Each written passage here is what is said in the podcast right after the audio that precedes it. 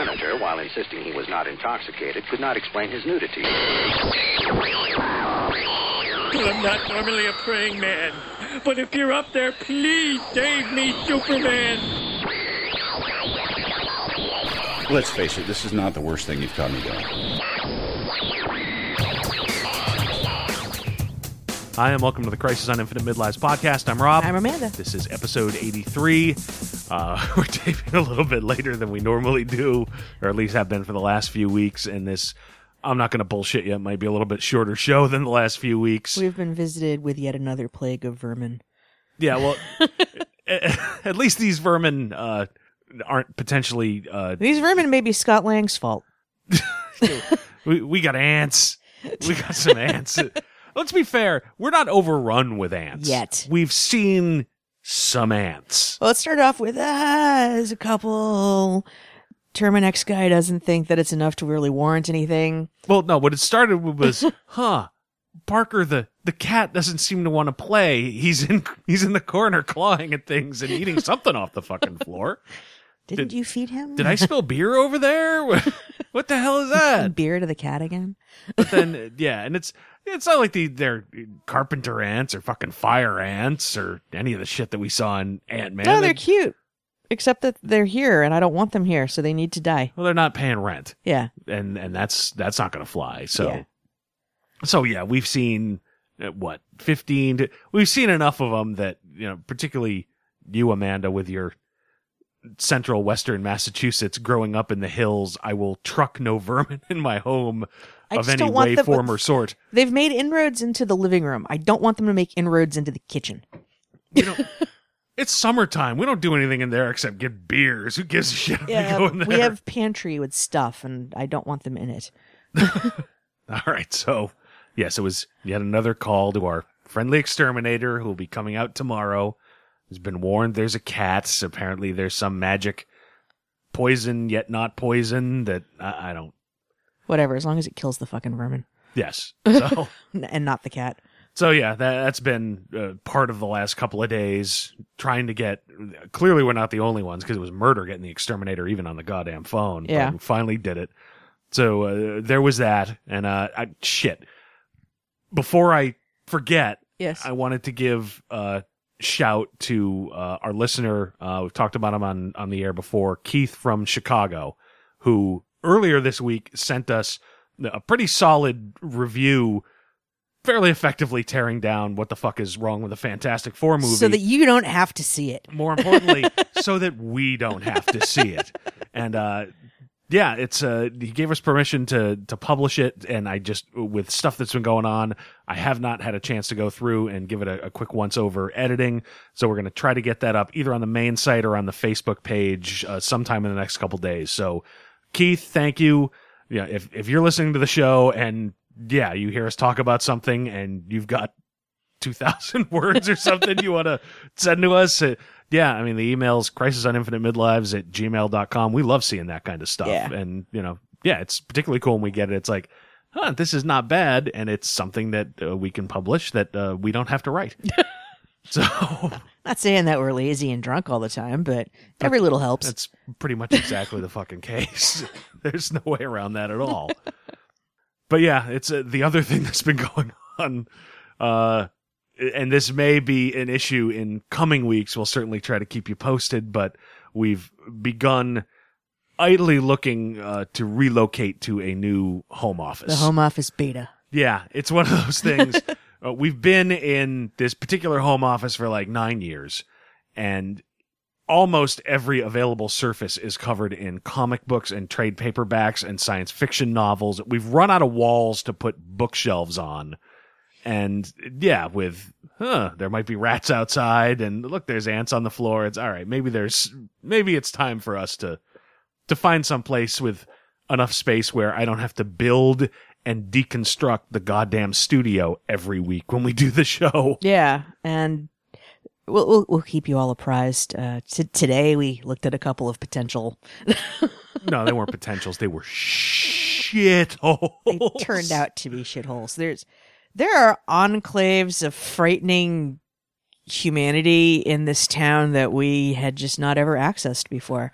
I mean, we had we had a conversation uh, after visiting one property today where it's like, all right, so if your neighbor has a Confederate flag up, is that better or worse than where we are now, where the neighbor has a toilet in their backyard? like, really, which really sets more tone for the neighborhood? Well, and the beautiful thing about this conversation was there was not a piece of it that was hypothetical. This was not a would you rather truth or dare kind of thing. Fuck Mary Kill, yeah. Yeah, no. On the way to the, the second place we looked at, it's like, oh, they're they're flying the stars and bars, literally one town away from the birthplace of the revolution of the United States of Yeah. America, like the the real revolution. yeah, like the yeah. the the, the, the one that they make you read about in the history books. yeah, you know the one we won. It's it's such a oh my god, and uh, yeah, as we walk out of the open house, the the the second terrible sign was there was a fucking plastic jungle gym in the front yard of the next door neighbor. of the next door neighbor, and uh, yeah, shirtless. Manny wad, Ipschwitz. I don't know. wad of humanity is that an accurate term? Fistful of humanity. Uh, I, splotch. it's another good word.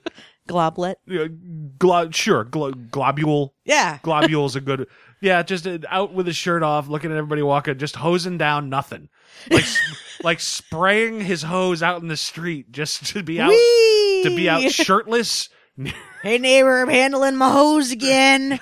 yeah, uh, next to the children's jungle gym three doors down from the stars and bars and, and the gentleman had a, a rock and tan going, so this is clearly a frequent occurrence for him. oh yeah because he didn't look like Shirtless beer belly. I, I got me a season pass to the tannin booth. Uh, No. I'm, I'm really the president of uh, Oracle Computing. Uh, No.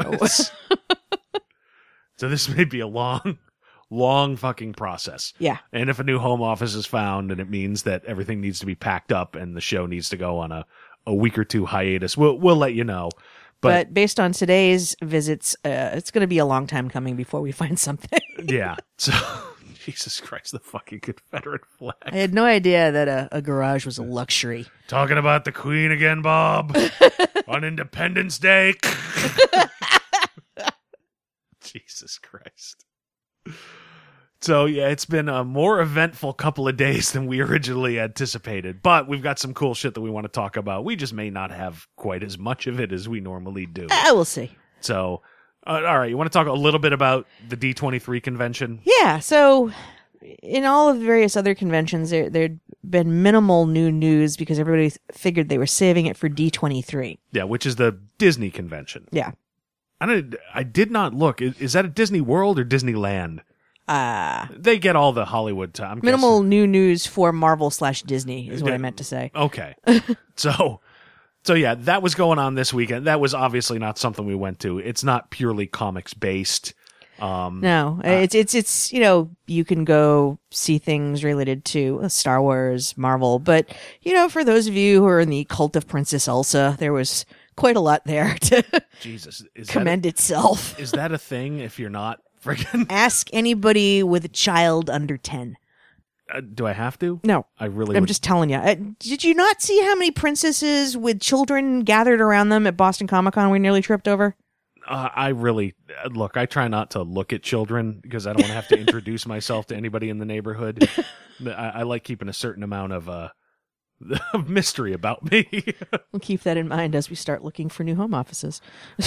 Yeah, God, I don't want to have to introduce myself to the neighbors. Jesus. But uh no, I'm I'm looking up uh some more general D23 stuff. Well, they they introduced uh, more footage from Captain America: Civil War.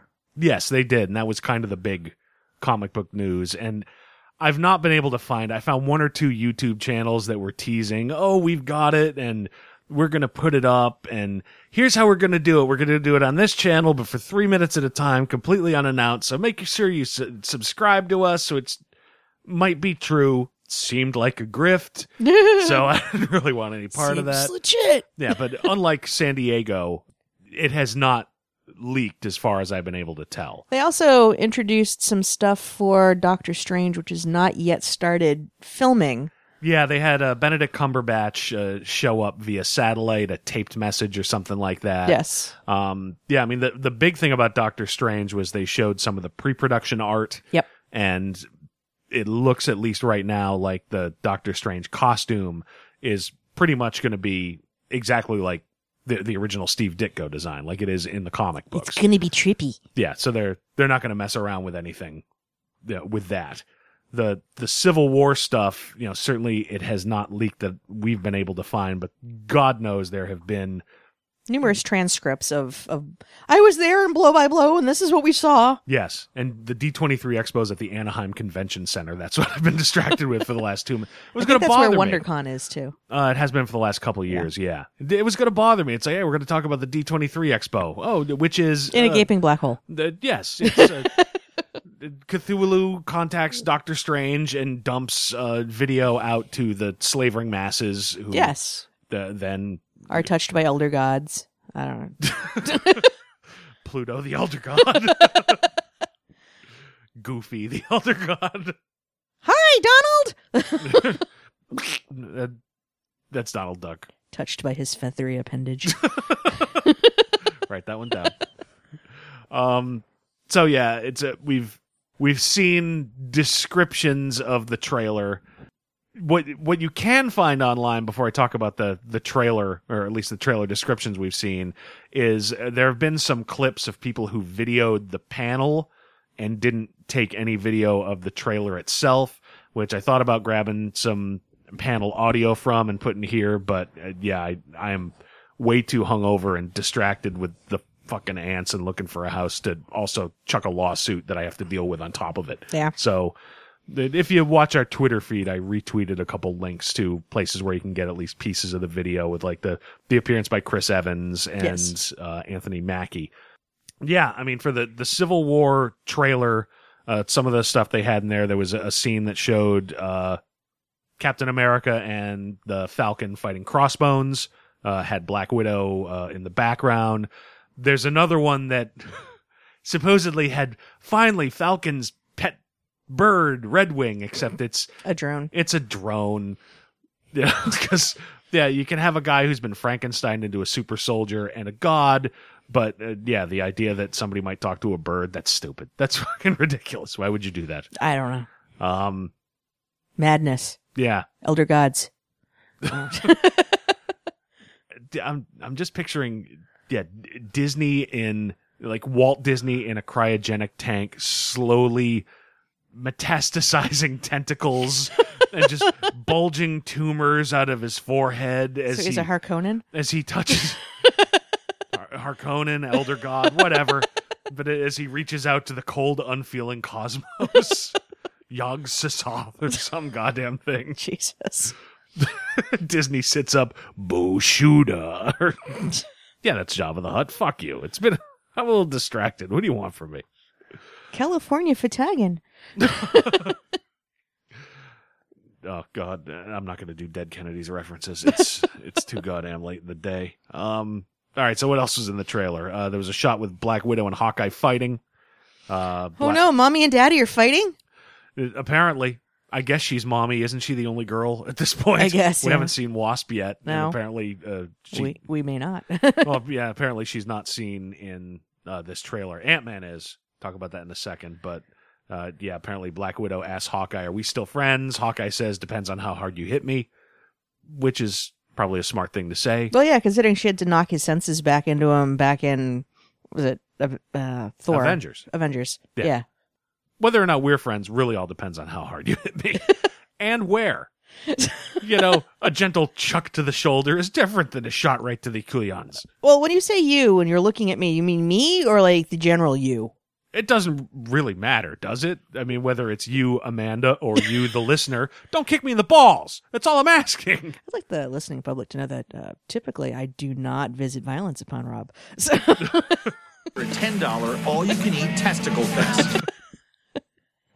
I need help. I'm blinking my eyes. I need intervention. just stick with your safe word, you'll be fine. Blue Dolphin. uh, what else is in the trailer? It's, apparently, there's a scene with uh, Bucky trapped in a cage, which would be a lot more exciting if we hadn't seen Bucky in the Ant Man post trailer. We knew he was coming back. I, I just had this flash of Bucky in a coma to the tune of Girlfriend in a Coma. Don't you bring the Smiths on this show? I- Don't. Jed, you you were the one that looked at me meaningfully instead of barreling through. I, you took a breath like you were going to say something. How dare you Morrissey up these proceedings? God damn it. You were the worst kind of person. Blue dolphin. Write down Blue Dolphin. our safe word. Wait, it's not our safe word. I got it No, from it's, Stan. it's Doug Stanhope's safe yeah, word. we're, we're not doing. We're not doing a lot of safe. You know what? What happens here is none of your fucking business. God damn it. Uh, so what happens at the Crisis on Infinite Midlife's home office? Oh come on, this fucking sound effect thing. Uh, screw it. There's another shot that shows Black Panther uh, for the first time, and apparently he's got claws that pop out. Yeah. not, Wolverine style, more Cat style. Data Lady Deathstrike style. I was going for, but Cat could work. Oh my god, this show's gonna get us canceled. Uh, and then yeah, there, there is Ant Man, uh, who apparently is introduced to Captain America, and he says, "I know you know a lot of super people, so I want to say thanks for thinking of me. I mean, thanks for thinking of me." I, I'm wondering, and I saw this on I forget what forum that was a discussion about it. Given that they're only going to show Spider-Man kind of briefly in this, and they're going to show that he takes sides with I think Tony Stark. Um, Well, we don't really know how briefly because I've heard things that we'll see him at least in a couple of points. One in sort of a homemade costume, and uh, later on with a more built-out costume, which would sort of fit with the Civil War from the comics, where okay, Peter, you're on my side. Here's an Iron Spider costume, yeah, and having the at least one of the Avengers get involved because we've talked about it on this show before the idea of a 15 16 year old who can sew all those webs most of the artists drawing spider-man don't like drawing all the webs let alone sinking the needle in thread I had difficulty making a fucking mini skirt in home ec in junior high. I'm not making a spider suit with multiple webs. yeah i'm i made a jacket and wished i was dead by the time it was over I made a teddy bear. i'd give up my superpowers before i had to sew a costume It was an awful teddy bear. It was like a frightening hot pink teddy bear. your teddy bear and walt disney and cryogenic freeze just growing Oh yeah, they wait and they wait. and they wait 80s bear. yeah So, um, where I was going with this, though, is um, given the snippet of dialogue that was released in all these various transcripts, are they looking at him to be the sort of wisecracking member of the team that Spider Man would have been? I I don't know. That nothing I read indicates that Spider-Man was a part of this trailer. So really, all we know is sort of the rumors that we've heard. you Yeah. know, who's been cast, and that yeah, it's going to be a homemade costume. I mean, this is a Spider-Man driven by Marvel Studios, who, for good or ill, in certain cases, have indicated they got a pretty solid handle on the Marvel characters. Yeah, I doubt we're going to get a taciturn, it's not really what I. It's not where I'm going with it, though. Get, what they're showing there, you know, if you didn't know that it was Scott Lang dialogue, and you think of like a Bendis Avengers book, those are the kinds of lines that Spider Man would say. That is true. I don't see any reason why both of them can't do it. Yeah. Uh, I can easily, just off the top of my head, see Spider Man and Ant Man gravitating toward each other. It, it, looks, if they follow the Civil War comic, they're going to be on opposite sides. I'm a screwed up, aging ex con. I'm gravitating towards you, young high school boy. Oh, God. now I feel filthy. I don't want to talk about this anymore. But Seems that- legit. I, I can see, uh, yeah, a, a teenager with no support who built his own costume and decided to help people gravitating toward, yeah, look, man, uh, I just sort of blundered into this too. Yeah. You know, okay. I'm not really an Avenger. I don't know what the fuck I'm doing here. So more like an unofficial big brother. Uh, yes, Okay. sure. with a felony record. And no, you know, social social worker home visits.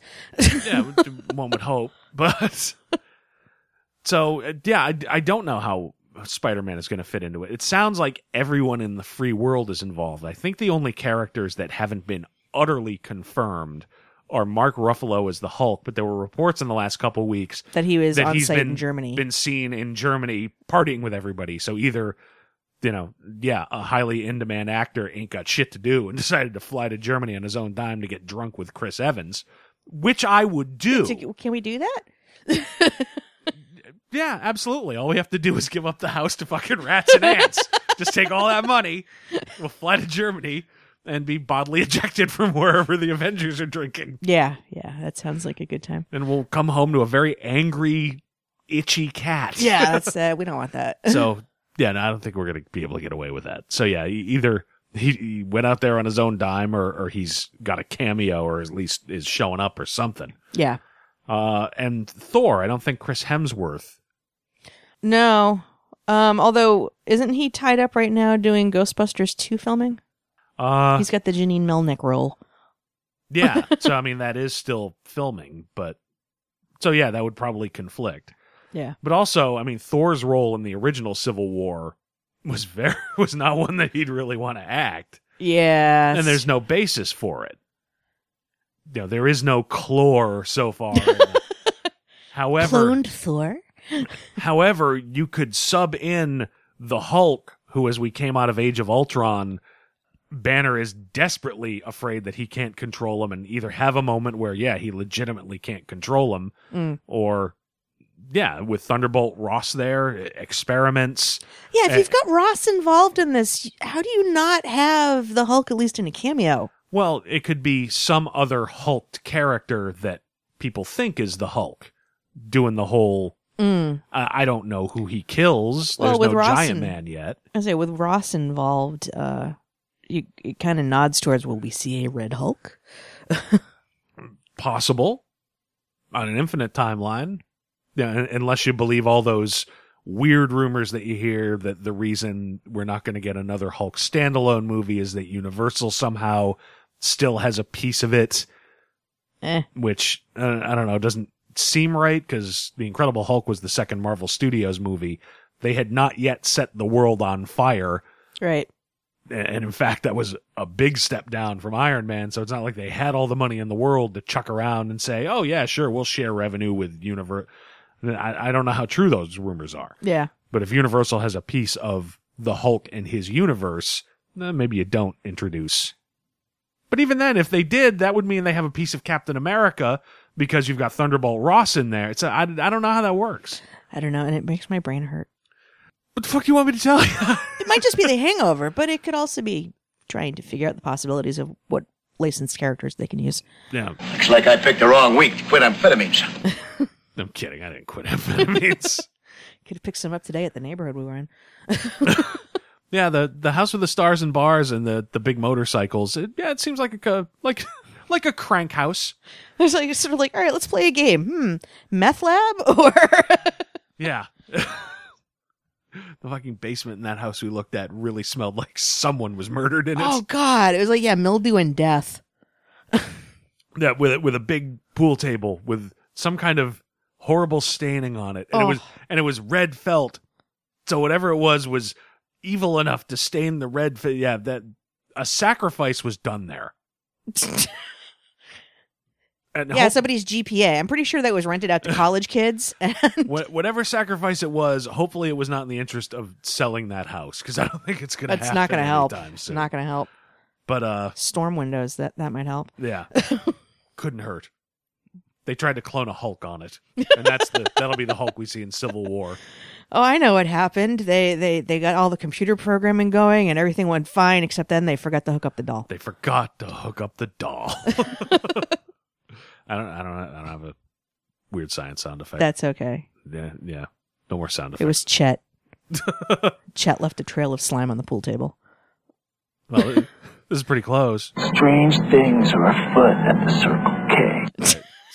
That close. I don't Giving that basement a lot more credit than it's. It was just vile. It wasn't mysterious. and we've lost the thread once again. This uh Sorry, dear listener, they're not all gonna be Picassos. We're distracted, goddammit. The show's free. You gotta cut us some slack once in a while. So in any event, there's going to be quite the cast of characters. So if some don't show up, it's probably not the worst thing. 'cause I can't even imagine how they're going to begin to follow the strands and threads of the ones that are going to be involved with that. It's just sort of be like, uh, "Hey, Scarlet Witch, how's it going? Hey," and then that's it. That's like all we see of. yeah, it's it's a. uh, This is they can call it Captain America. This is Avengers. This Avengers is really 2.5. yeah, two point five. It's got far more to do with the Avengers than than Captain America. Yeah. You know, particularly, I don't know how you can even really call it Captain America, where Tony Stark would have to have almost equal billing and footing to be on the opposite side of the Superhero Registration Act. Right. So it's in its own way. Hey, awesome! Another Avengers they just don't want to slap the name on. Yeah. We'll But- see. We'll see how it goes. I I hope they can keep it tight. yeah, it's yeah. Look, it's the uh, the Russo brothers who did Captain America: Winter Soldier, Yes. which arguably, if you point a gun to my head at the right time, I still think is probably the best one Yeah.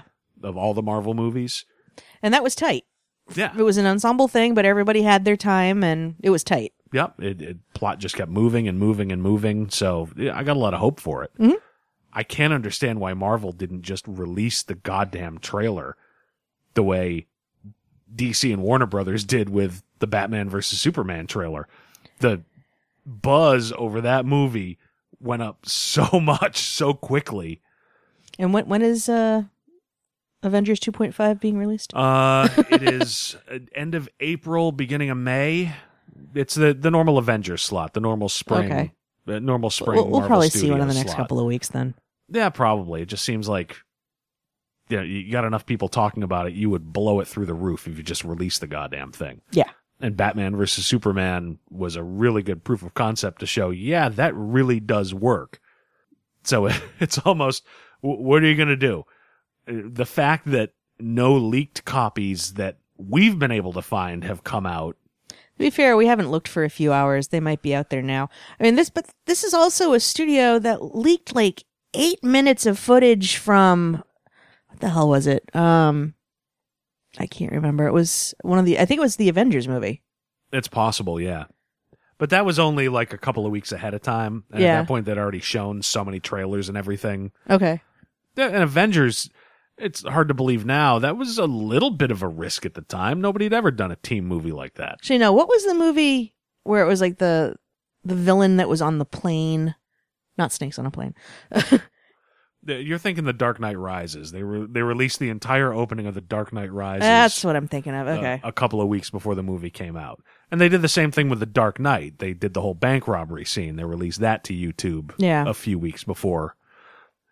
A few weeks, at least a couple weeks before the movie actually opened. okay. So yeah, not Marvel at all. After a while, all of these blockbusters begin to run together. well, I, I think the problem is mold spores that we inhaled in that fucking basement. Fatigue hysteria. Yeah, also possible. but yeah, it, it just it, it really seems like somebody had to make the decision of okay, we just released the goddamn Civil War footage immediately after the D23 panel, save ourselves a ton of headaches, get a huge spike in buzz.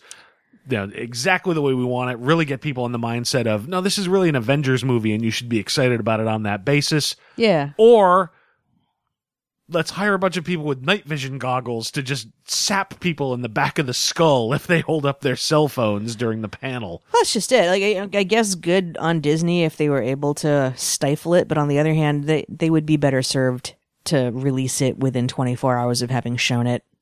I think.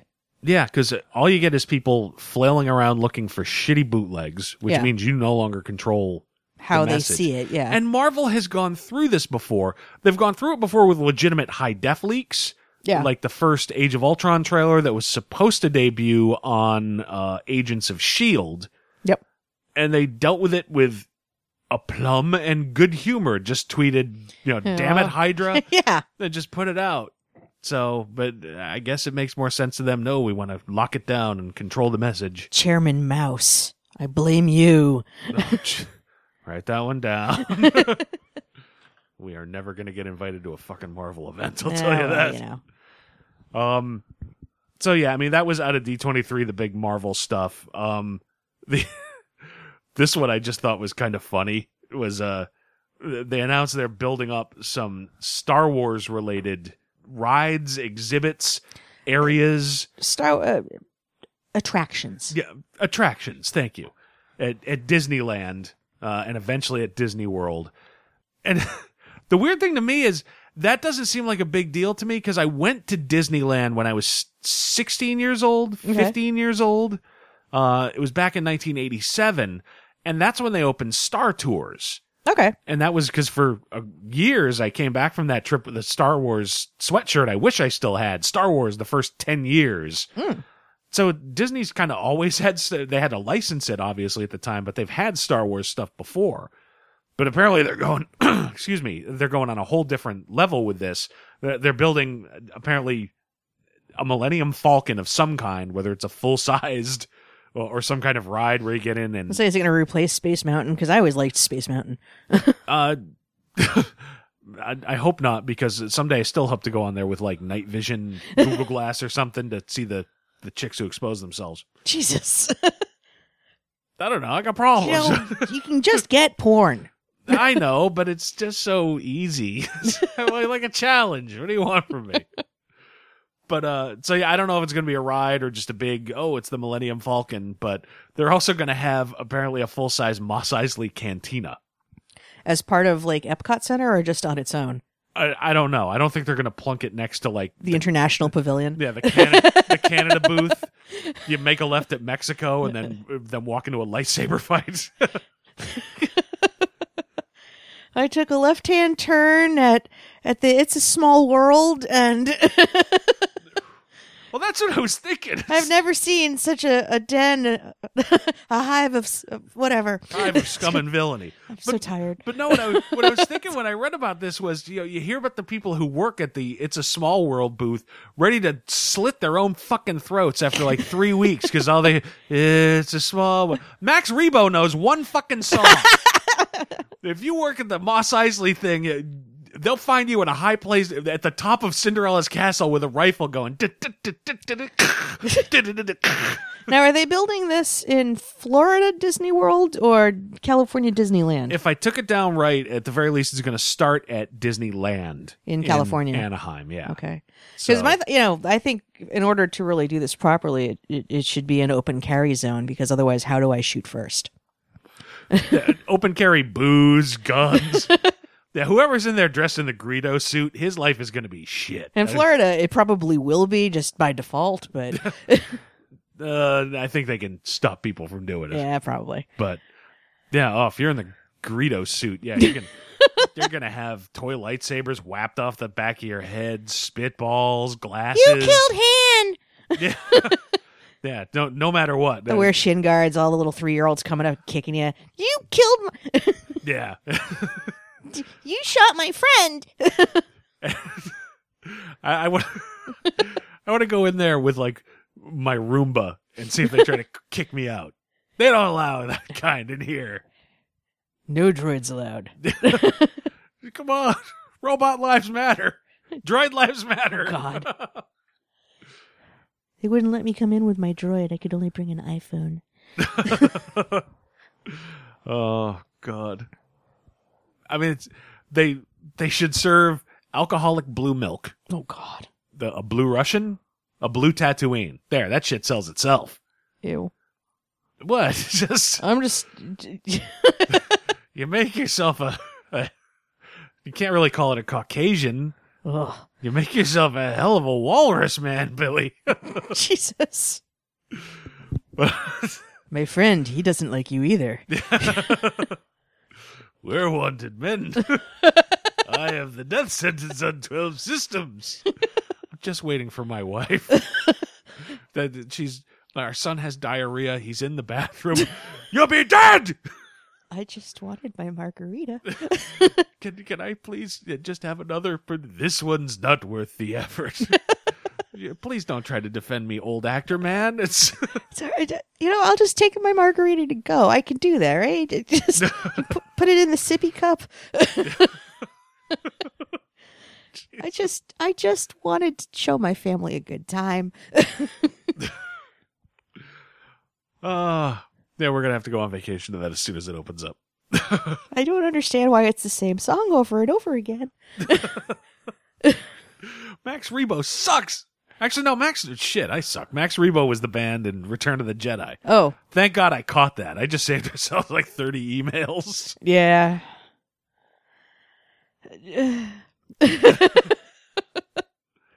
So yeah, that's most of the comics and geek related stuff. I think there was some other Star Wars stuff. I just did not have time to run it down. Well, they they, they announced they weren't going to show any new footage for uh, the Force Awakens. There'll be another trailer that'll drop sometime in the fall, September-ish. I mean, at this point with the timing, there's there's probably not a huge percentage in dumping a lot of new footage because yeah, we're only Oh, the other the other piece was they unveiled uh, the Phase One toys that are coming out of the Force Awakens. okay. So there's gonna be Captain Phasma, uh, Phasma, Phasma, um, the one that that's Gwendoline Christie from Game of Thrones, her stormtrooper character. Okay. Um, I don't know if the helmet comes off because you, you look at it in the package and it just looks like a silver stormtrooper. Yeah. Who knows? But all of all of the other main characters have figures that will be released as well. I mean, you knew that was going to happen. We're old enough. They unveiled the toys though, so you know for those people that that are toy collectors, that is important. Yeah. Uh, all right. I suppose. And yeah, that's the one thing I never really picked up on outside of being a kid. Yeah. But, but yeah, it's a, you knew there's going to be one thing of everything for Christ's sake. Generally. And like eight slave Leias. At least they'll come out immediately. Because I mean, when we were kids, it was uh, you walked out of Star Wars. It's like I would like toys of that. Well, they haven't done them yet. And No- you can have them at Christmas. I don't want to wait that long. Too bad. and it, it even took a while to get that announcement because yeah, everybody thought, oh, this thing's gonna get released to, to be like in the the the back of a double bill in drive-ins in South Yeah. Kentucky. Nobody's gonna watch this fucking thing. Oh, there's also a rumor. Speaking of of holiday related things, there's a rumor that now that Disney has, um, and I don't know why they would have done this earlier. Um, Disney has the rights to Star Wars that they're going to go through the internet and aggressively scrub any trace of the uh, the Star Wars holiday special. It's still considered canon, apparently, but that's the rumors that they're going to go through and aggressively scrub it. What the fuck for? Where'd you hear this? Uh, the Mary Sue. Okay. You can't put that shit back in the bottle. I know. I mean, unless they're doing it because they're planning an official release. Perhaps. Because yeah, isn't uh Gerry Duggan's uh, Chewbacca series is supposed to to have the his Chewbacca series for Marvel is supposed to have Life Day and all that shit as part of canon, right? Well, we just, I think we just heard that it was part of canon, and I was going to, but then I didn't because I'm so lazy, was going to get in line and say, so does that mean that there's plans for Life Day? But I didn't want to be that asshole, so I stayed in my seat. I think we talked about this last week. Because my first question would have been, "What are you doing for Life Day, sir?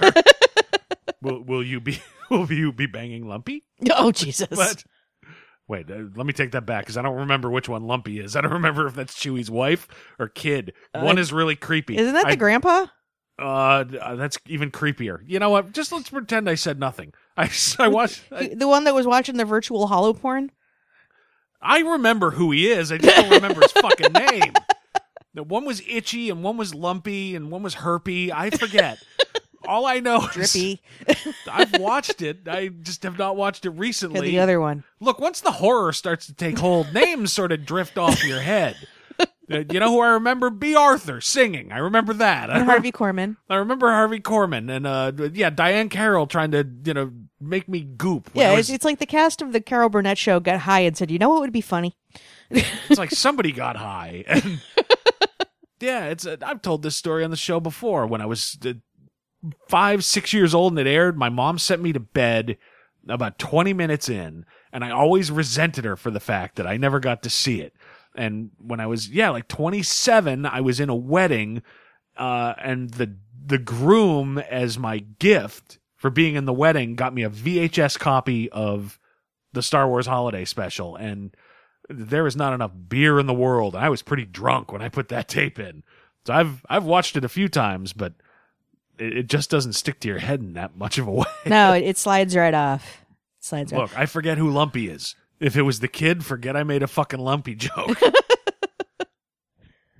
I've gone too far. Now, now you're going to have to introduce yourself to the neighbors. yeah, I my name's Rob, and I've got a boner for underage Wookiees. What? You. That doesn't even sound good out loud. yeah, but it's what are they gonna do? Okay. Thank God gonna we don't back- have any. Hi, John Smith, backing away slowly. The show has gone off the rails in so many different ways. This is fatigue hysteria. So those are those are the main announcements that came out of D23. Yes. All right. Do do you want to move on to how are we doing on time? Oh, we're at 41 minutes. All right. Do you want to talk about Lucifer? Oh God, yes. All right. Uh, this is uh, another case where uh, Lucifer is going to be a show. Uh, it's on Fox, right? Yes. Uh, it's going to be debuting in September, and like with a lot of last year's geek properties, the pilot uh, has leaked to the internet, and you know, we've got a dude we know at our local comic store who gets these things into our hands. So, so we watched the the Lucifer pilot uh, this week. Now, Amanda in particular, you're a pretty solid fan of the Lucifer character due to your Satanism and innate evil. Is that correct? Hail Satan. No, you you like the character. You've read through the. Yeah, you and I have, have both read the entire Lucifer series, but you're the one who picked it up. And yeah, really- I one of you know, one of my favorite properties um, is is Sandman, and uh, Neil Gaiman came up with a really great take on the idea of Lucifer, and um, it, it's it's a character that people have thought about trying to spin off and and give give his own series. And it wasn't until Mike Carey came along uh with some encouragement from Neil Gaiman that they were able to really put together a solid story arc that spans now five graphic novels uh, that gets into the idea of you know if if Sandman is a, a story about stories, uh, Lucifer kind of follows the path of so what happens when you have a character who is in search of free will and and when you're when you're living in a a story as it were you Yeah. know the story of creation how much free will can you really have ultimately You want to talk to God? Let's go see him together. I've got nothing better to do. so it's a character motivated by blatant hardcore self-interest I love. I played that clip. You just looked at me and waited. okay. it was a long day, hon. Um, uh, motivated by by blatant hardcore self interest, and you know whether or not this character is good or evil is sort of beside the point. It's whether or not you agree with his choices. I think if you agree with his choices, no matter how self serving, um, you're you're not going to say, "Oh God, it's evil." Yeah. you're going to say, "Okay, I get where you're coming from." but it's a kind of the point is this is a character outside of its biblical origins that Yeah. has a big and storied comics history. I mean, if you start in Sandman, that's pretty serious. Yeah. And with any comics fan, that's probably going to be one of their top, eh, whatever stories. So there is a legitimate risk in fucking around with it too There's a reason why people tended to stay away from taking the character on until Mike Carey did, yeah. Because there was such a substantial risk of fucking it up. yeah, doing anything in any kind of major media with Sandman is like fucking around with Watchmen. Yeah. You know, Zack Snyder's movie is divisive.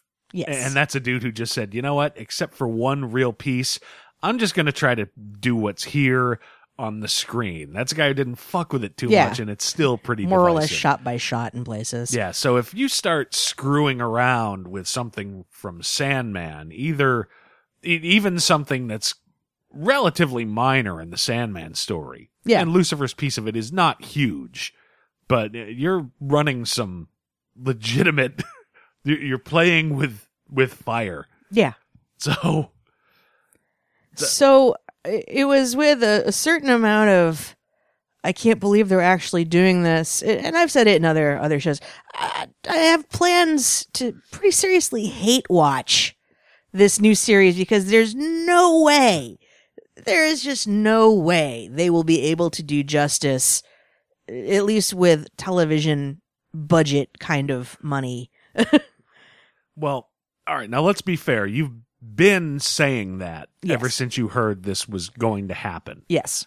Before we get into specifics, now that you've seen one, what's your reaction? We'll get into some specifics and some of the things that are very different and some of the things that uh, are not so different. But yeah, having seen one, what's your gut?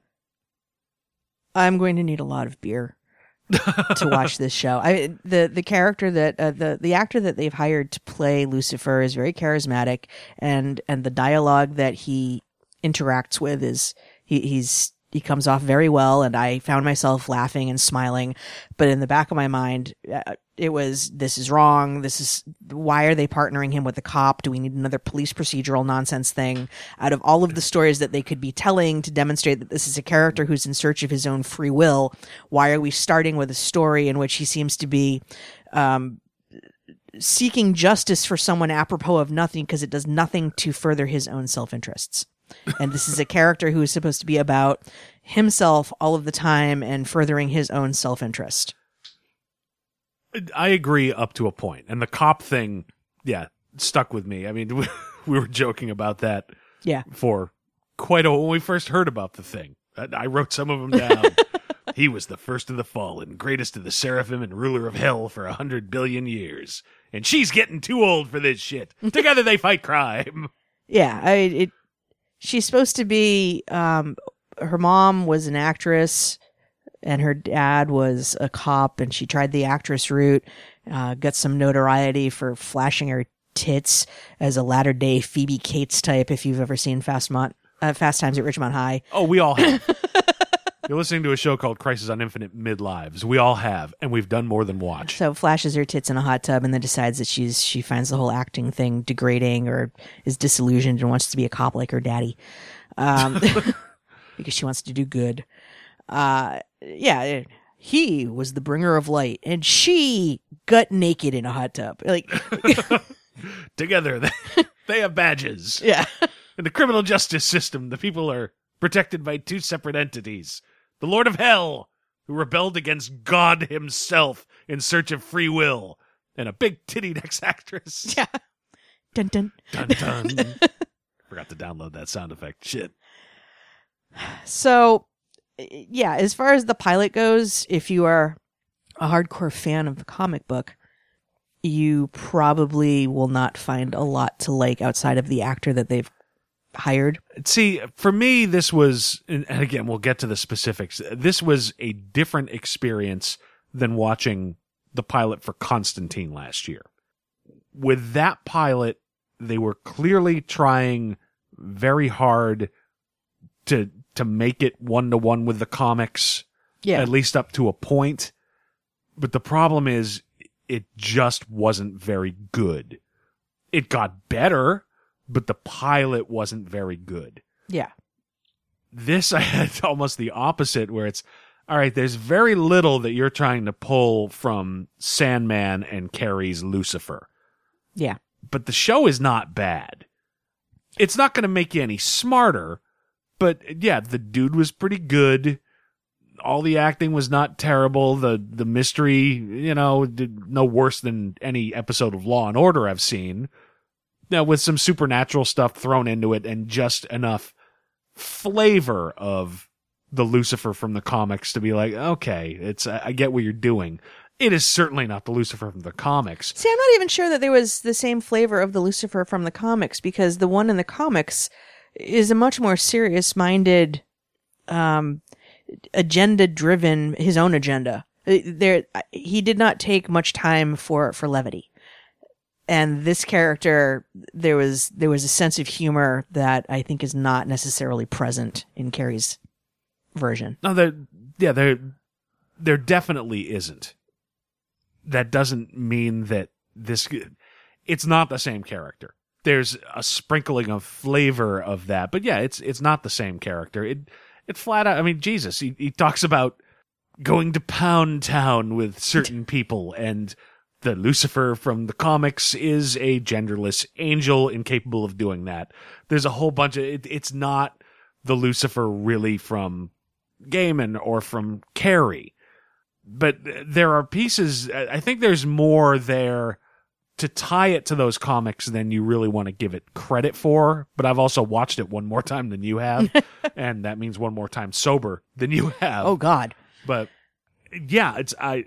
It was different than Constantine for me in that I walked out of this going, "This is not a bad show.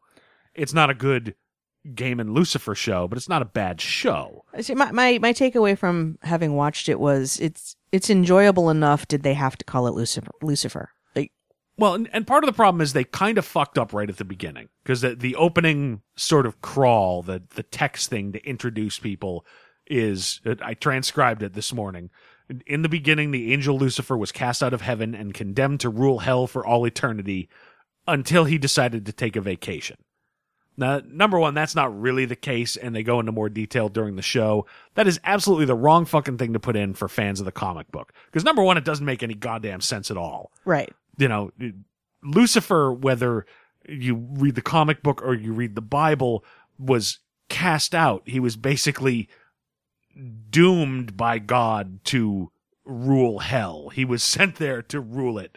So you can't take a vacation from that. It's like, you know, the, the case of murder in the first degree, I sentence you to life in a federal prison without possibility of parole. You know, unless there's something good on TV or you got a hankering to go out and get girl drink drunk someplace, you know, then you can go. But so yeah, if there's what at least looks like an open slap to the face to the comic, that's it. But it's just it looks like it because you're right. It's Well, no, and they go so far as they they have Amandiel show up and be like, "You have to get back down there. There's nobody ruling in your stead." Whereas in the book, they're very clear. No, you left here. Here's um, Remiel and Duma. I think of the. and, Yeah, that sounds right. And they're in charge now that you're gone, and they're going to run things. Yeah, but it, it doesn't happen right away. It was uh, what are the two? Vol- I pulled the two volumes. They're they're right over there. The Sandman ones. Oh, okay. The kindly ones you've got here, and Yeah, no, it's it's the other one. uh, Salmon, uh, season of mists. Yeah, that's the one where where uh, Morpheus goes to confront Lucifer, expecting battle, and Lucifer ins- instead says, "You know what? I'm done. Here's the key to hell." Oh, that's right. And yeah. a huge part of that story is then who do I give it to? Because hell has emptied out and the demons and the, the damned have all left. So that does kind of match up at least to that piece of it. And for pure record keeping, you know, this is a TV show that he, he needs somebody to deal with every week. It's a perfect Yeah. freak of the week, case of the week way Well, to build it in. and it it makes it seem very similar to the conceit they were running on Constantine with with the angel who is the liaison between the powers that be and oh yeah. this character on Earth. uh, yeah, that that did jump out at me. Yeah, although instead of Walt, Walt, it was uh, what's his name, Principal DB Wood, Yeah. from yeah, DB Woodside. Is that his name? Yes. Uh, from uh, Buffy, Buffy. season seven. so And and also the president's brother on 24, I believe.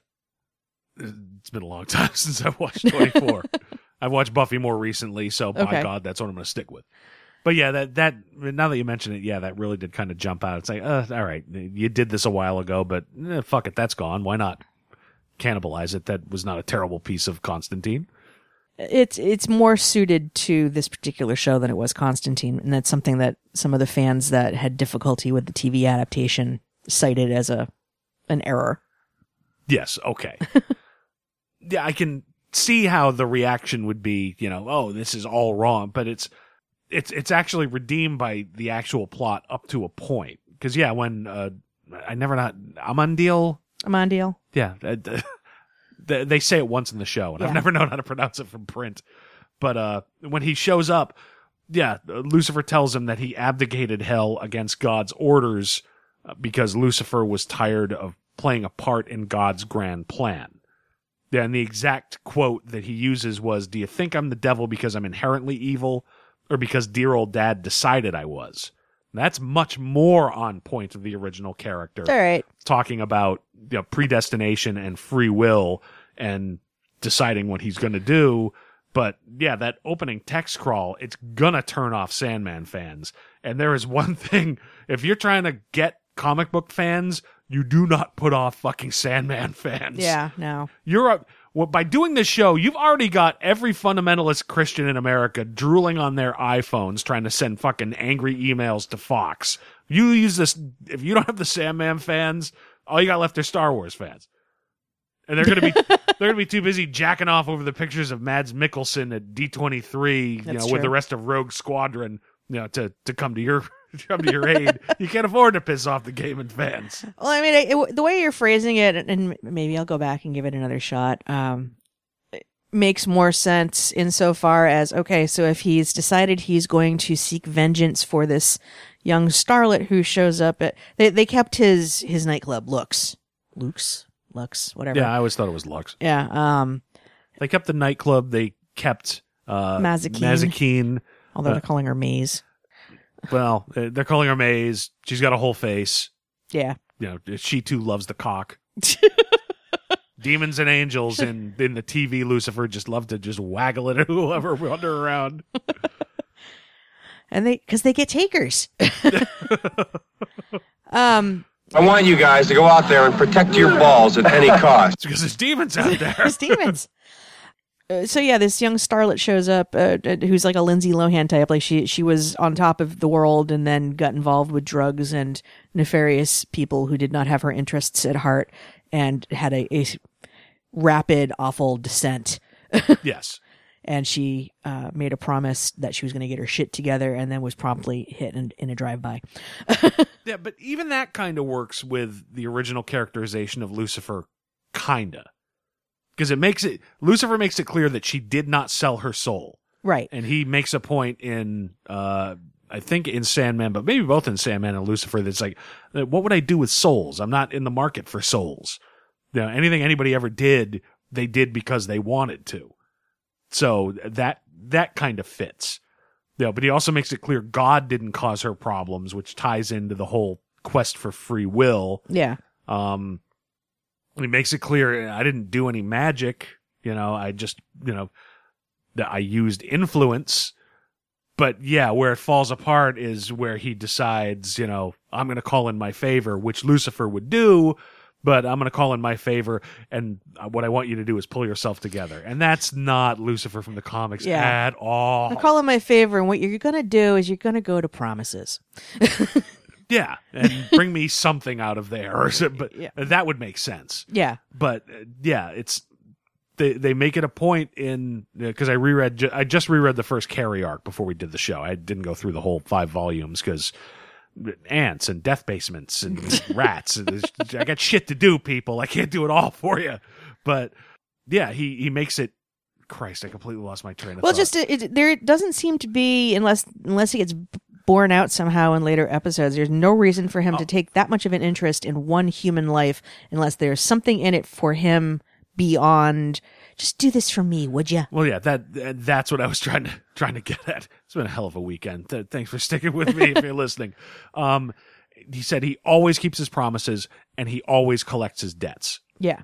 But Is he the- Lannister? But the- the- I was gonna say an evil Lannister, but yeah, shit, that fits. But but no, he and uh, the point is made in the book that this is not necessarily a virtue. Yeah. It's it, yes, he always gets what he's owed. He always keeps his promises, but it's ultimately selfish. So yeah, the idea of Lucifer from the comics saying, "Your debt to me is pull yourself together." You know, unless he's looking to get his sack drained, that doesn't make any sense. And pull yourself together because I have stock in your album, and which would also work. yeah, So it's there are pieces here that really do kind of match up to the Lucifer from the comics, but the altruistic streak that's that's completely different. right. Because then, then going down the line, okay, well, you know, that alliance with that pretty young thing didn't work out, so now I'm I'm on a quest for justice. He he hooks up with this other female cop who seems to have a need for a partner, even though she's difficult to get along with and seems to be kind of on the outs with her husband and has a small child. And she's the only person who doesn't fall prey to his wiles. Yeah. So it's like, all right, so now we, we have to pair you up with this other person For what purpose? Yeah, but let's also take a step back. The Lucifer in those comics, that shit ain't getting a television show. Period. Full stop. You're not going to get that on any television. You might get it on HBO, maybe. And I'm thinking back, the one story from Carey's run that always stuck with me was when Lucifer creates basically his temple and has wannabe worshippers around at all times, but there's no real doors that you can get to. There's one couple who climbs up and finds a window in and they get lost and they spend what amounts to days wandering around and they can't find any water because it's it's fucking Lucifer. He doesn't need plumbing. He doesn't have the plumbing to poop. Why would he have a bathroom or and the woman in the couple collapses and finally Lucifer walks by and the dude says, "Man, you, you got to help me." And he's like, "Well, you know, you specifically you got to help her. I don't know what's wrong with her." It's like, "Well, she's gone through kidney failure and she's dead and you're going through the same thing and you shouldn't have come into my home." And he just keeps walking. You're not to get a TV show about that fucking guy. That guy is not likable and likable is necessary on network television. Yeah, but I think you can get away with a certain amount of being a rotten scoundrel after you have built up his capital so that if there's flashes of that as you go along, it's it's expected at other points. Yeah, but the the Lucifer in the comics goes beyond well beyond scoundrel.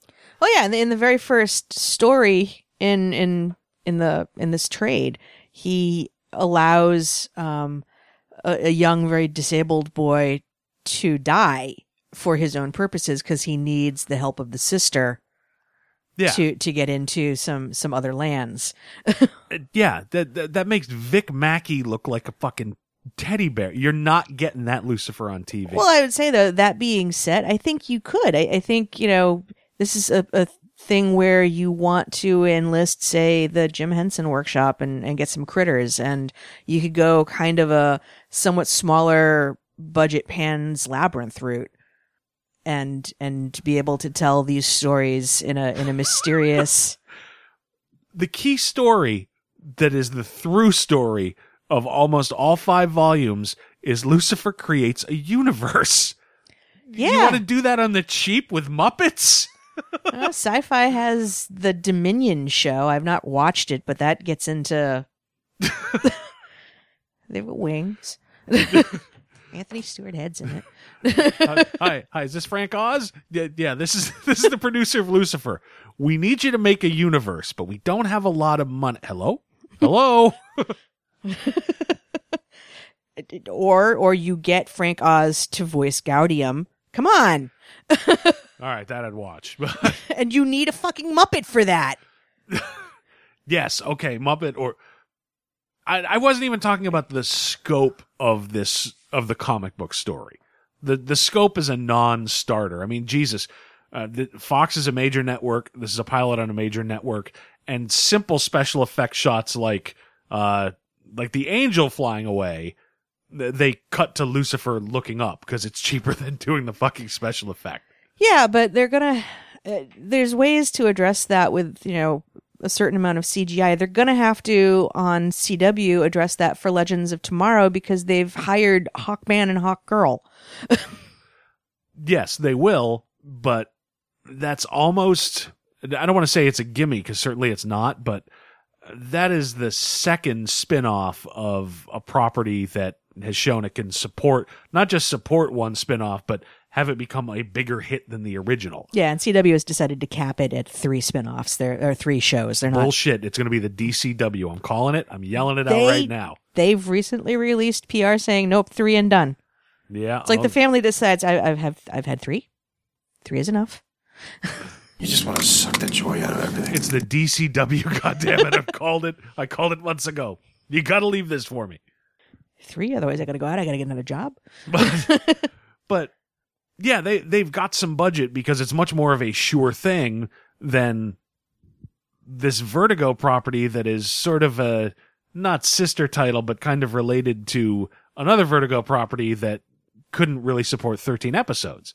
Yeah. Although the news that came out this week, that Matt Ryan is going to be showing up on Arrow as a one-off to play Constantine one more time. Fucking psyched about that. Yeah, and I'm glad I, he gets one more goddamn shot at it because the Constantine show got better. I don't think it ever got great, but it got better. He was always consistently good. yeah, and I kind of hope that maybe he's got a deal going now where he shows up randomly in other properties. because if you have this Lucifer thing and you don't have Constantine show up at some point, you are leaving money on the table. Oh, absolutely. Just- Yeah.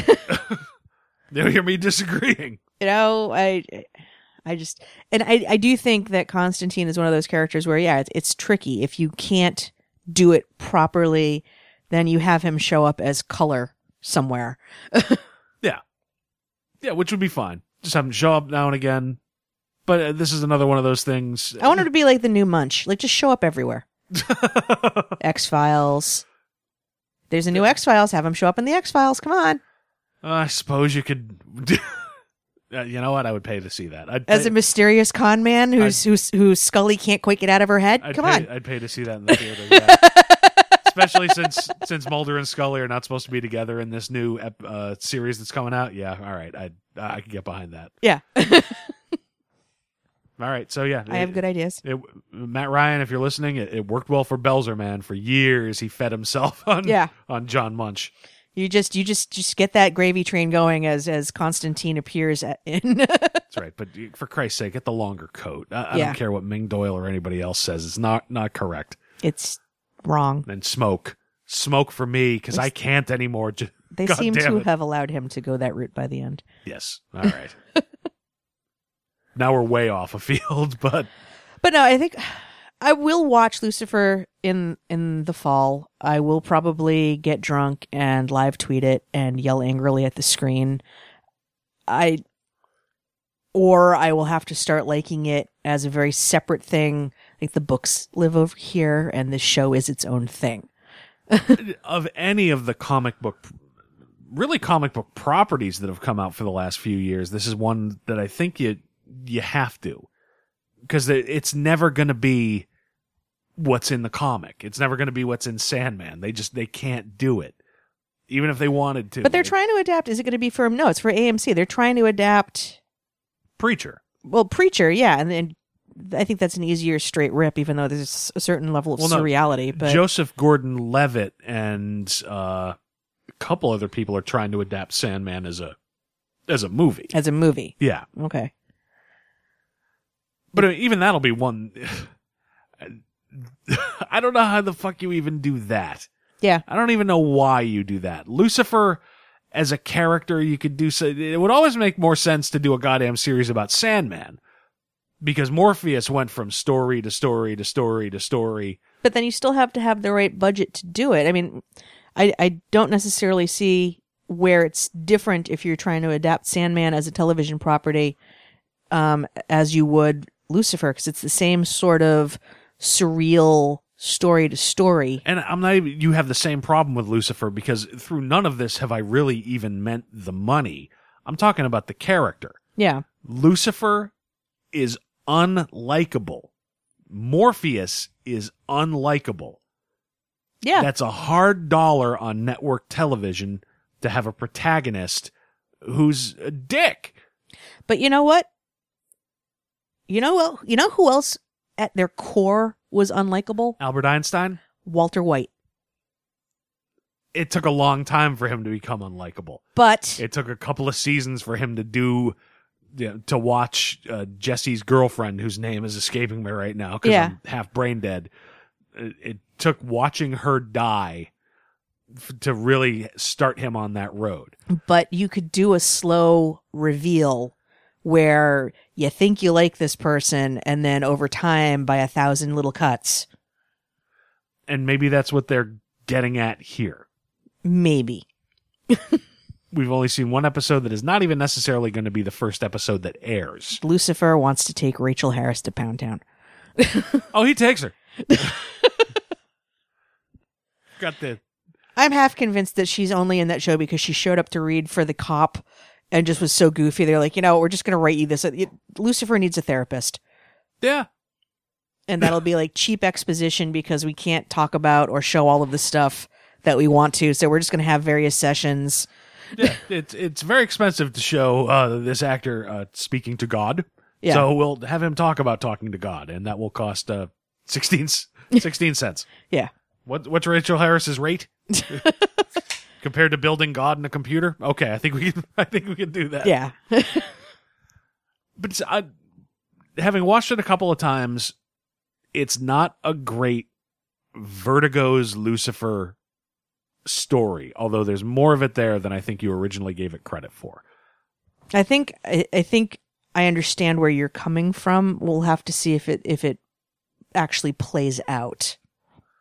But uh, even pulling that piece of it out as an unrelated story about uh, yeah, a likable scoundrel with a taste for justice and a partner who's just 2 weeks away from retirement back to booby movies. I thought it was not a bad show. Nobody likes me. Everybody hates me. I'm gonna flash my tits. Works. Worked and that's that's how you get a Kardashian. Work. There you go. Gonna say worked in high school. Yeah, work, works now. To, clearly, but yeah, I, I did not think it was a terrible show. But yeah, it's it's got room to move more into Lucifer territory, uh, by which I mean the comic book. but yeah, it's I think I liked it better than you did. And I think there's more there than you think. But yeah, you're not getting that.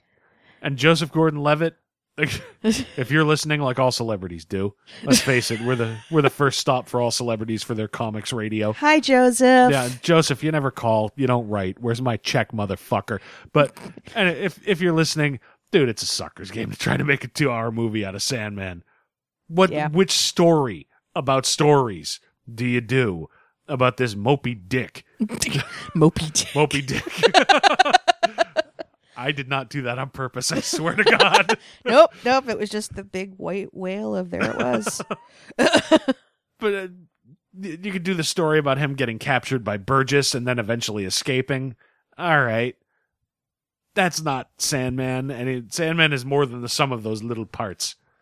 Uh, you think you've got like a rabid niche fan group with Constantine and Lucifer?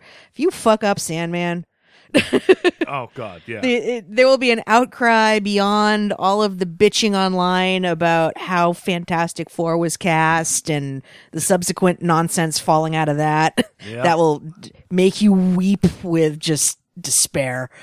yes, indeed. It's it's a sucker's game, man. But more power to you for trying. Yeah.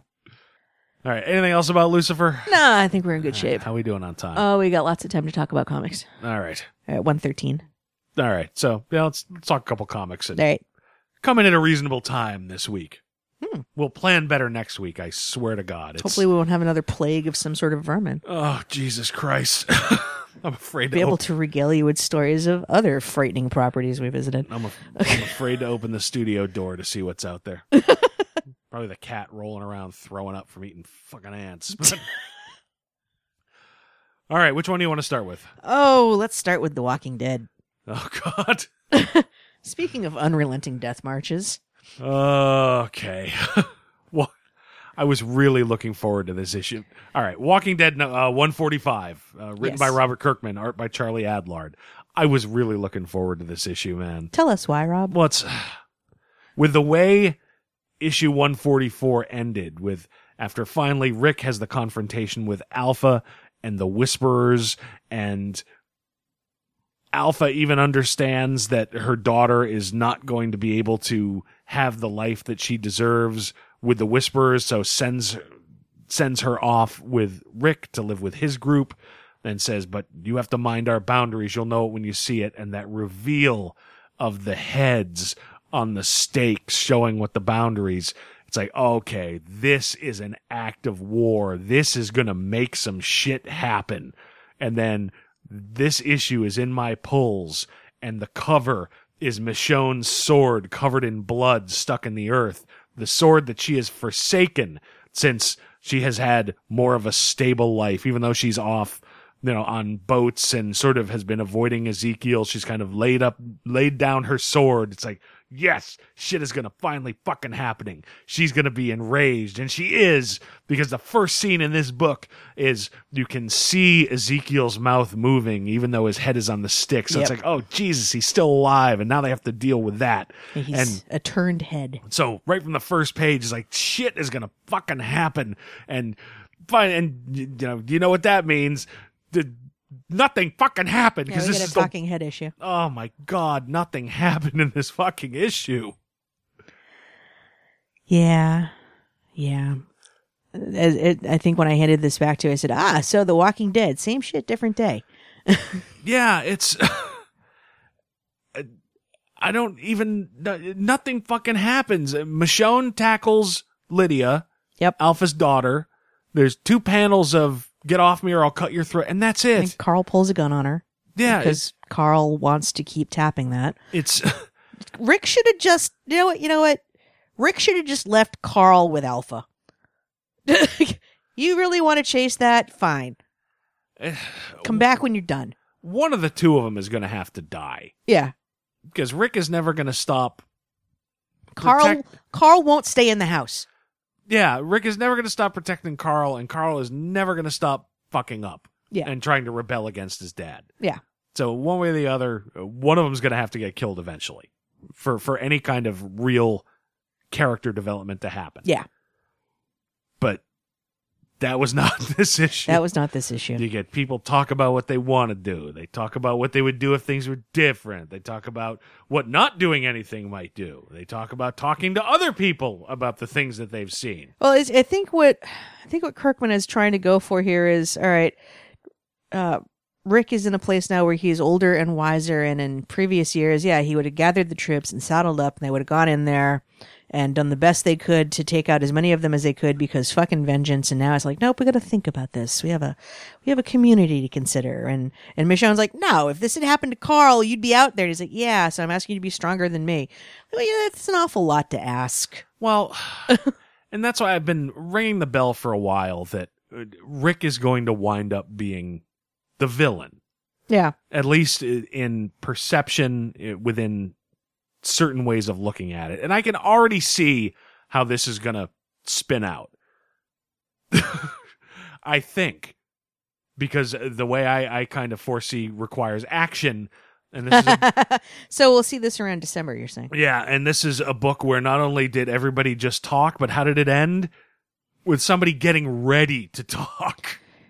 Yeah. Um. But it's no, what's going to happen is th- with Ezekiel and Rosita and all the others getting killed, there's going to be a huge contingent of people who want to go to war with the Whisperers. Rick is going to say no. Maggie might say maybe since she's now switched over to, all right, we, we might have to kill people sometimes. Now it looks like Maggie's punching him in the face in this preview. So Okay, I did not see the preview, but okay, so maybe she's absolutely against it. And you know who's going to crawl out of the fucking woodwork? Negan. Fucking Negan's going to crawl out of the woodwork. And everybody knows, yep, he waged a war of terror on us, but he was very effective. And the enemy of my enemy is my fucking friend. And there's going to be a power struggle. And Rick is going to wind up being a big douche, undeserving of leadership. And yeah, and he'll be sidelined again. Like he he will have not learned anything. he'll be sidelined again, or maybe finally gets killed. Although the the one thing that's interesting, which leads me to think, no, we're going to have like this Deus Ex Machina of here's reinforcements so that you have enough people to actually go after Alpha and her crew. Um, Kirkman points out in the letters column, all I'll say is that Eugene is fixing a radio. Okay. See, I did not read the letters column because this was the first issue I read from my polls this week. We did what we normally do. We go to the comic store on Wednesday Yep. evenings. We go directly to the bar because we're filthy alcoholics. And while we were waiting for dinner to show up with our 15 drinks, I went outside, read this book, and when I got to the final page, I came inside and I put it back on the pile and this is the I I went full Leeroy Jenkins. Like, God damn you, Kirkman. You're always fucking doing this. but uh the the the person has this whole thing where he's comparing uh Rick's sanctuary to Rome and you know what it was like when they finally came in contact in Rome with the Etruscans and how the world is growing. So I didn't they, read. they make this point of all I'll say is that Eugene is fixing a radio. I didn't read that book. There were no pictures. You're asking a lot of me. What's an Etruscan? the Etruscans were an ancient uh, civilization that lived in Italy. Um, they predate Rome, actually. And there were wars between the Etruscans and the latter settlers who eventually became the Romans when they came into contact with each other. You're asking me to pull a lot of Roman history out of my ass that I, I barely looked at. Uh, Etruscans. What kind of parents would name their kid that? All right, so I didn't read the the letter column. Apparently, he has something highfalutin I- up his ass. All I know is it, it's up his ass. It's a, it's an issue where nothing happens. yeah, we'll, we'll been- see it in December. This has been going on since 2013. There's going to be like at least two other issues of we should go, no, we shouldn't go. I think we should go. Carl will leave. yeah. Look, we've said a million times on this show, this book has changed since Kirkman started working in a writer's room on the show. And I think at this point, really more importantly, since he knows that no matter what he fucking does, as long as that show is on TV, this book cannot and will not be canceled. Yeah.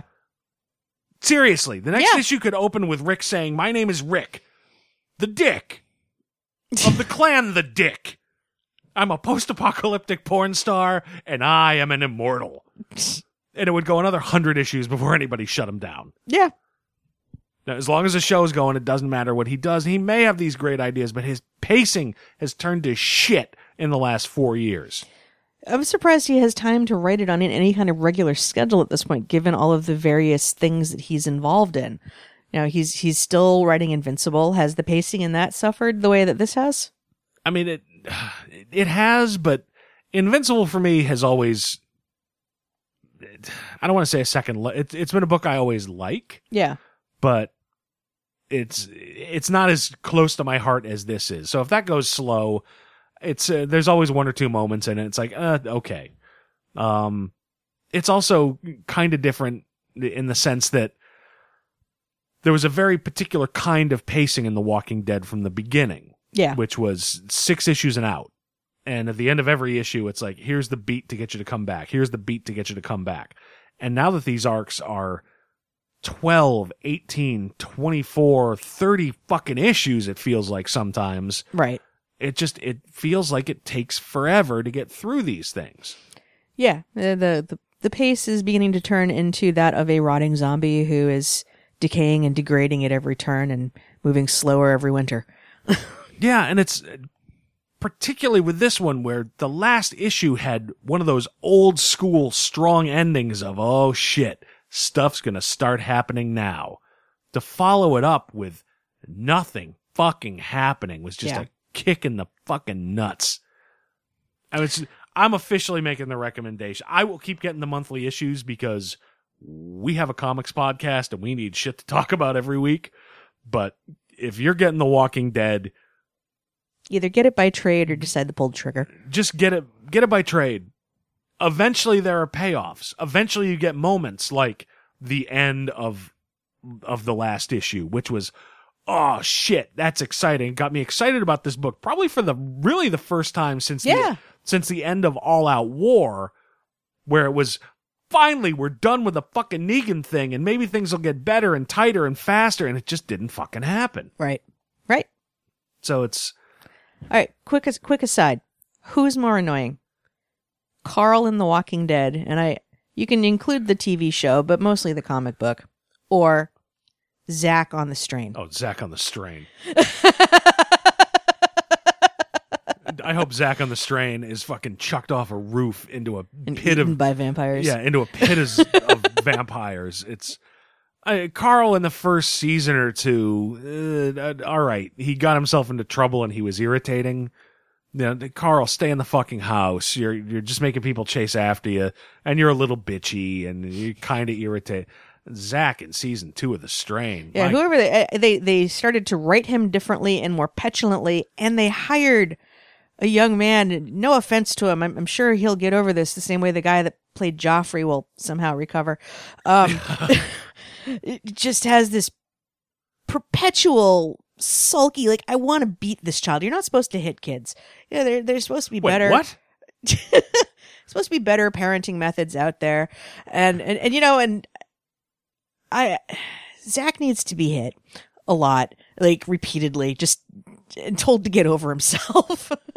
Uh, he's making the second season of The Strain Hard. very difficult to watch. Hard to, to watch. Now, luckily, it's on after we record the show, which means I'm pretty drunk by the time it comes on. Well, it's just they, they go into this whole thing where he's inconsolable for his mom, and I get it, but the Zach they showed in the previous season seemed to have a great deal more pragmatism Yeah. and an understanding of how things worked, particularly if it's related to disease and his dad's job, Yeah. than this one, who suddenly seems to be operating from a place of, I want my mommy and I have no rational thought. Which it it just feels like it's a completely different character. Yeah. He's he's constantly scared and he's a cock about it, too. Yeah. It, uh, yeah, it's, it makes it very difficult to watch. Yeah. Thankfully, what's his name? The exterminator, who, uh, the actor who played the blob in, uh, Wolverine, uh, Origins. X Men, yeah, Wolverine X Men Origins Yeah. or X Men Origins Wolverine, whatever the fuck it is. He's watchable. Oh, he's great. Corey Stoll's all right. I like his character a lot more now that his character's back on the sauce. I, I respect that. That's exactly what I'd be doing. It's a, oh, it's the end of the world. Where's the scotch? What? I'm I'm also enjoying um this Dutch character more as as she's getting reacquainted with the world beyond just having to be a keyboard jockey. Oh, okay. Yeah, I forget her name, but Yeah. Um she's she's the one that was the hacker that that brought New York to its knees. no, let, let's not talk about that because as a plot device, that's that's straight out of 1983. That's true. It's like Kevin Mitnick being sentenced to don't let him near a phone for Christ's sake. He can launch a nuclear strike from a fucking touch-tone phone. Perhaps at some point we will have a strain centric show. We'll run out of ideas eventually. All right, so so all right, so since we just went down that rabbit hole of whatever, let's talk about something more fun. this book really is fun.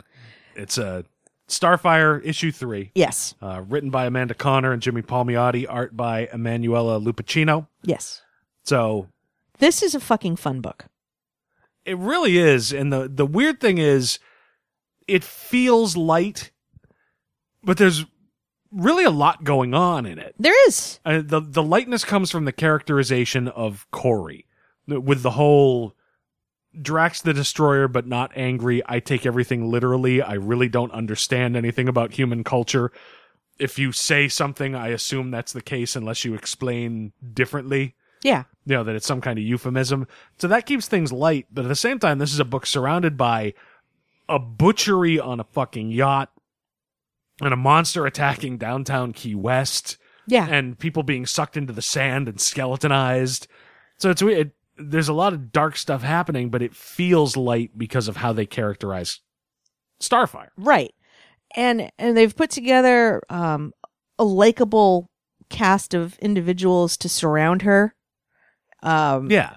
and they they just it, it- they handle her her sexuality and, and lack of modesty in a way that just seems casual and, and not you know something where they're making a stand about it moralistically one way or the other it, it's in line with this is this is somebody who's not human and thinks about modesty in a very different way that Yeah, and it's it's weird because the character.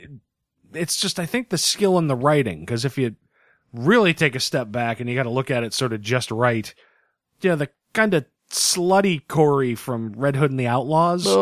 Well, in theory, it's a certain amount of similarity to this. The the big line of uh, people keep sending me drinks. What's that about? Well, it, it means it's a courting ritual. Yeah, but for the love of God, don't don't sleep with him on the first date. Well, what if I'm attracted to him and want to? That's not that different than what Scott Lobdell was doing. Well, no, it's different just insofar by, as- by distinctly saying, "What if I am attracted and want to?" Well, yeah, that's that's the difference because they're they're posing the question and they and and the Kory in the other book would have just gone ahead and slept with them. Well, yeah, and combined in the other book, particularly early on, I I have no memory, and I've banged all these people, you know, including Robin, Yeah, you know, which was the romance of comics in the '80s for Right. DC, which completely a- discounted that. yeah. So it's but there's certain similarities, but it's just, it's handled better to make it uh, more innocent. And uh, well, what if that's my choice to do so, Right. as opposed to you know the the almost drumbeat it felt like in those first few issues of Red Hood and the Outlaws. Cock, cock. Well, it, it, it establishes her as someone with agency who is making choices as opposed to a mattress. Yeah, yeah. Um, and and I'm interested. So we've got this other superpowered character who shows up at the end. Uh, I have no idea who she is. That's Tara. Is it Tara? Yeah, that's that's. oh, you know why? Because she's brunette. Well, no, it's it's Terra. It's not the uh, Terra Markov Terra. Oh, It's the Terra, and it. We've got a few issues of it around, but toward the end of the New Fifty Two, uh, Conner and Palmiotti were working. Two of the big things they were working on were Power Girl and Terra, but it was a different version of Terra, okay. and they kind of worked together. And if you read the uh, the Power Girl trade, I've got the uh, All the. Power Play, I think it's called. I will have to you'll- reread that. You'll see her in that, but Okay. Yeah, it's, I I just I genuinely didn't know who it was, and I've been reading the old school JSA stuff with the old school mark-offs. Okay, yeah, no, completely different Terra. But Okay. no, it's a it's a character along the same veins of stuff they were doing uh, back in the the pre New Fifty Two. okay. and it it didn't get. It, it felt like it wasn't getting its due at the time. That I I picked up issues of each occasionally, but it was it was fun, and I'm I'm glad that you know, even if it's purely by dint of the fact that hey these guys are working on Harley Quinn and it's become a really huge book that it gives them the juice to use Harley Quinn number one to bring back a pre New Fifty Two version of Power Girl like they're Right. doing Harley Quinn and Power Girl right now. And yeah, if they can use Starfire to bring back Terra, those were fun books. Yeah. And there were fun books, you know, pre New 52 when it was, you know, did, hey, young boys, read comics. And there's more than a place, and almost even a vacuum, I think, in the big two where where we need more fun books. yeah. I, I, I enjoy a grim, gritty, dark book as much as the next person. Um, apparently, there are some that don't, but I do. I do. Uh, but you need to have your books that are that are fun. I think that's part of why I've started gravitating towards some of the Archie books now too. Uh, honestly, it, like, I came back from Boston Comic Con with I have this excellent. It's a print um, from Dan Parent, and he signed it for me. Uh, it's Betty and Veronica dressed as Black Widow. Um, Yeah. that I got specifically because I, I got, and I, I will admit this, um, Archie versus Sharknado, which Yeah. which was far more fun than it, it deserved to be. Uh, it, it's you know get on its face, Sharknado is dumb, but that turned out to be far more fun than it had any right to be. Sharknado two had it had its moment. Sharknado three, I, I watched it, um, but Sharknado Archie versus Sharknado is was notable to me insofar as Betty and Veronica kicked all the ass. It- there was so much ass kicking from them. yeah, that, that book had its moments. It was not bad. So I, I got this. I got this print, and it's going to go up on the wall. So, but it's again, there's a place, and I think we need sometimes more of uh, these fun books. yeah, I'm just wondering how long they can keep this characterization up. Of Starfire, Yeah. Because I mean, the, the tricky part's going to be, you know, the, the nearly clueless, take everything literally, fish out of water kind of character. How long can you do that before it starts to become unrealistic? well, she has to. I- I think if the premise is supposed to be she's moved to Key West because she's trying to figure out who she is and find herself, how long does it take to find yourself? Yeah. I and mean, but I but I think in theory how that plays out is as she gets more self confident in herself and has a better understanding of human beings and their euphemisms and and you know how she interacts with the opposite sex if she chooses to give in to her sexuality and and express herself in that manner I think you'll start to see more more cast around her that um, are consistent uh, not that they aren't now, but in terms of these other powered characters and whatnot, as as she builds out. okay. Because the other thing I kept thinking about, you know, if it goes on long enough, it's like, are people going to think she's like mildly off? Or, but then It takes 18 years to teach a human being how to function in society. Yeah. I mean, shit, I'm 44 years old. I still talk to myself constantly when nobody's around. So maybe I'm being paranoid about it. Maybe you can, you know, keep it up for a while because that's really where all the charm of the book really comes from. Yeah. But, uh, you know, of course I say that. I'm just looking at my notes.